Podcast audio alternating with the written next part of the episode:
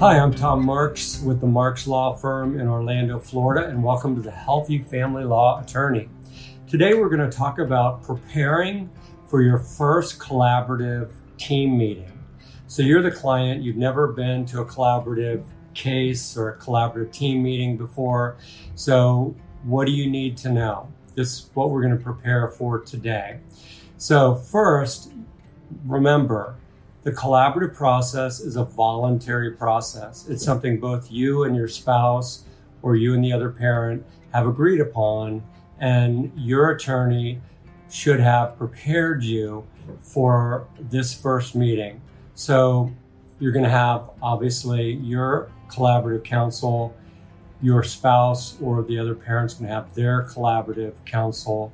You're going to have a financial neutral and you're going to have a mental health neutral. The mental health neutral is going to facilitate the meeting, start it off, uh, explain uh, kind of the process and all the documents, the collaborative participation agreement, and uh, the, the method of communication within the collaborative process. And then you're going to kind of get started into the meat of the meeting and I think which is probably the most important part of the very first meeting is goal setting. So you're going to state what your goals are in the collaborative process, and your spouse or the other parent are, are also going to state what their goals are in the collaborative process. So remember, this is a safe place.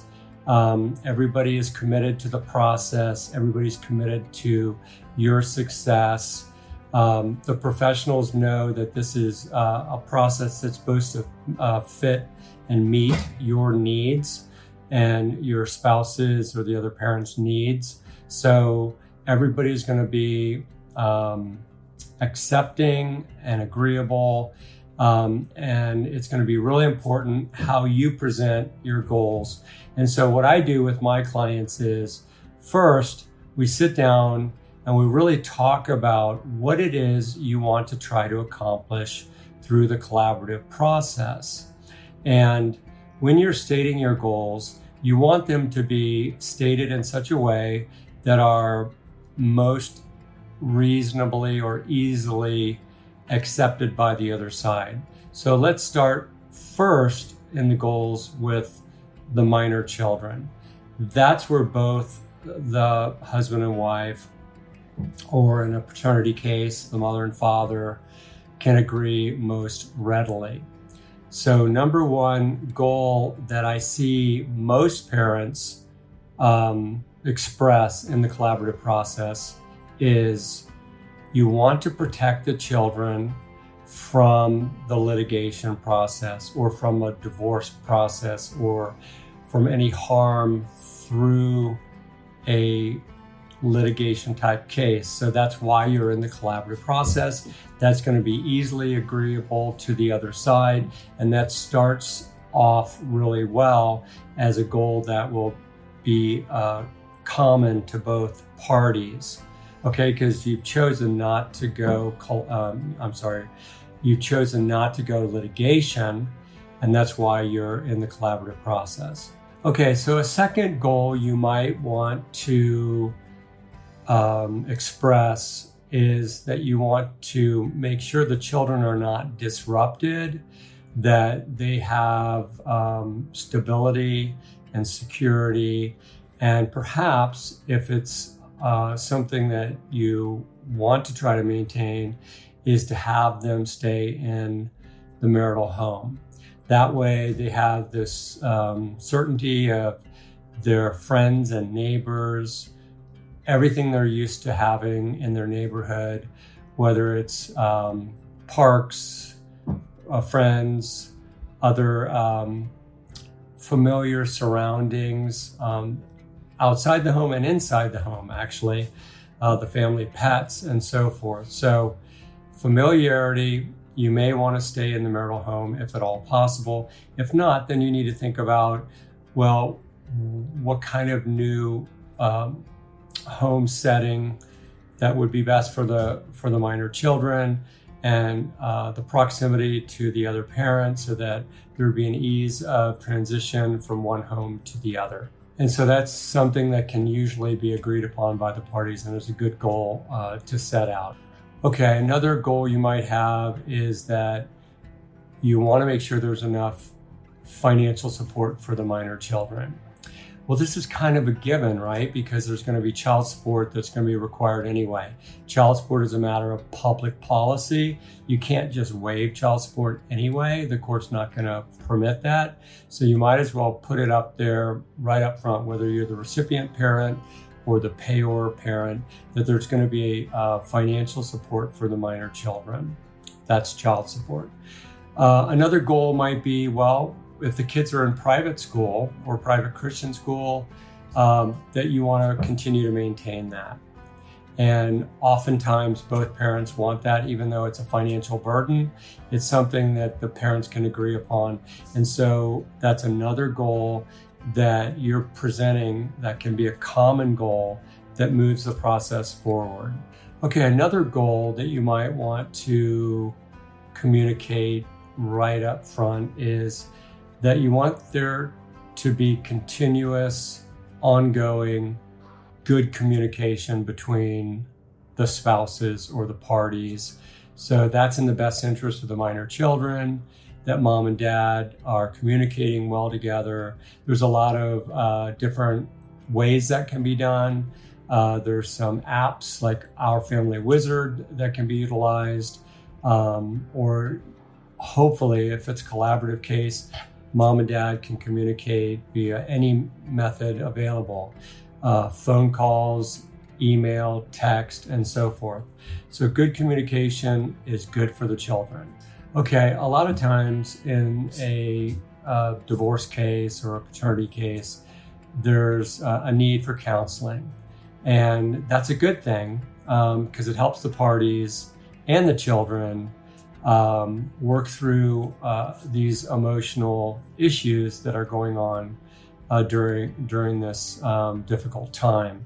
So you may want to present as a goal that um, if you're not in counseling, that um, there would be counseling for the minor children and for the parties, and if you're in counseling already, that it would continue to move forward. Another issue or another goal that you might want to present is that uh, if possible, that um, not only are the minor children continued under the health insurance coverage of the parent that's providing it, but if, if it's possible, um, that the, um, the spouse uh, is also covered by that health insurance. If that's not possible, there are plans through the Affordable Care Act, and your attorney should have the resources available to you to uh, find out what, what is available um, for health insurance that way for you. Okay, now you're starting to get into some of the areas that may be a little bit more difficult, that may not be as commonly uh, agreed upon as common goals. Um, and that gets to the place of uh, time sharing with the minor children.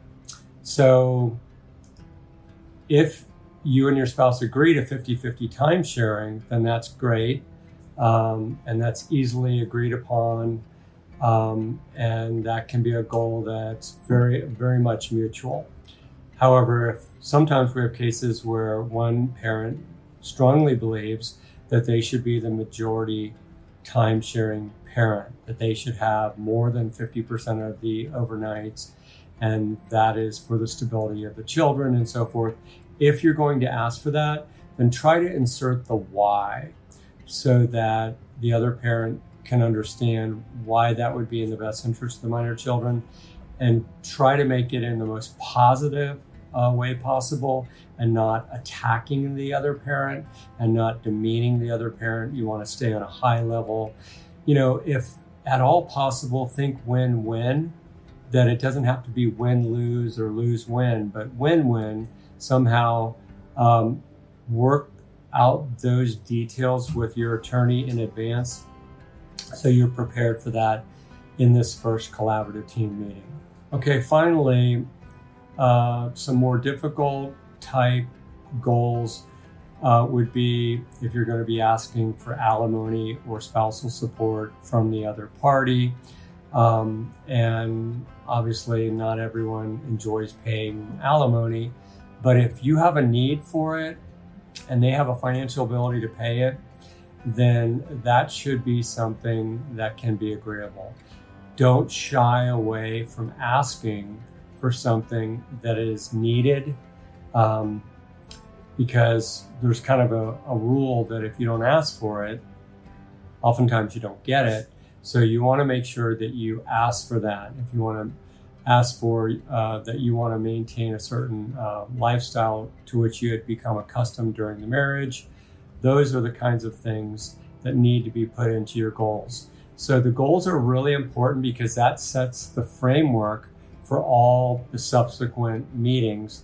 Those goals are typically going to be put on um, either um, a whiteboard or in large, in, in, our case, we have these oversized post-it uh, that they're written on um, in front of the whole group by the mental health neutral, the facilitator, and then they're peeled off of there and then they're brought back to every subsequent meeting where they're posted or pasted back up on the wall um, so everybody can see them. The good thing is that's not the end of the story because you can always add to the goals, but you want to get a good start to your goals. You want to have them majority taken care of from the very first meeting so everybody is on the same page and there are no surprises later, but you can add to them later. So the first collaborative team meeting is going to be about two hours long for the parties. The collaborative team is going to meet uh, for 30 minutes before the first meeting and 30 minutes after for a debrief. So I hope that helps uh, give you a good understanding of what to expect in the first collaborative team meeting. Um, I hope uh, you've enjoyed this video. If uh, you have, please like and subscribe. Share this with somebody you might uh, who might um, benefit from it, and hit that bell icon so you don't miss any future videos. Thanks so much, and we will see you next time.